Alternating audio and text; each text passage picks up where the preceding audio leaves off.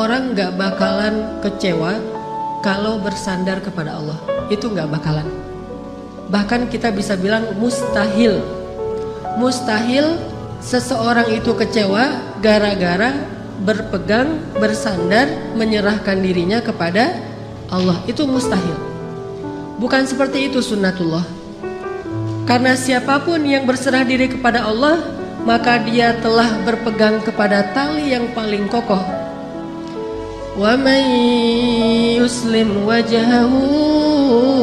Allah wa man yuslim wajhahu ila Allah wa huwa muhsin faqad istamsaka bil urwatil wuthqa wa ila Allah 'aqibatul umur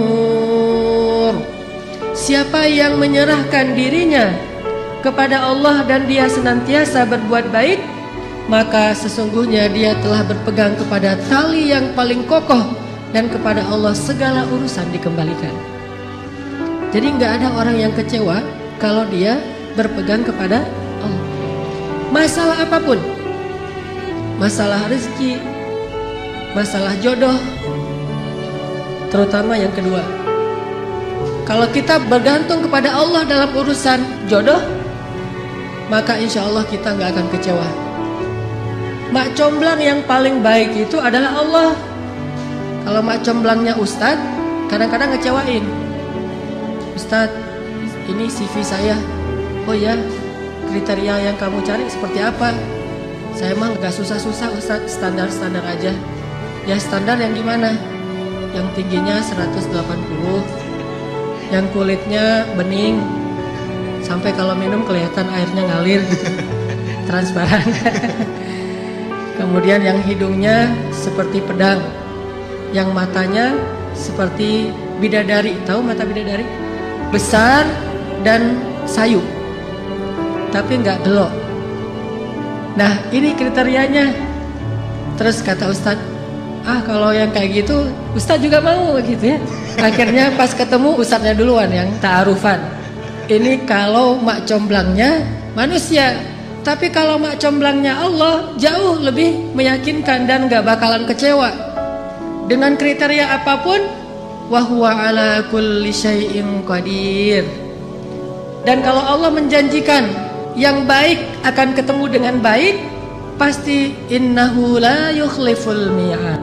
Allah tidak pernah mengingkari janjinya. Masalah apa pun, kita harus mengandalkan Allah. Coba deh, selalu ngandelin Allah.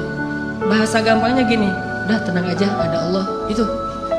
Dan kalau kita sudah melibatkan Allah, la yudayya'akallahu idan. Itu pasti. Allah nggak bakalan ngecewain kamu. Kalau udah ngandelin Allah, eh ini gimana nih? Udah tenang aja, ada Allah. Allah tidak akan mengecewakan.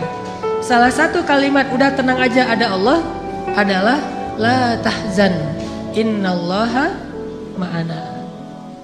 Kalau kita ada teman lagi galau gitu, terus kita bilang, eh, la tahzan, innallaha ma'ana. Kalau kalau bahasa kita, wales bro, tenang aja, ada Allah. Santai bro, karena ada al Allah. Itu bahasa Arabnya, la tahzan, innallaha ma'ana. Andalin Allah dalam masalah kita. Ada masalah apa pun, serahin aja sama Allah. Bismillah, la haula wala quwata illa billah.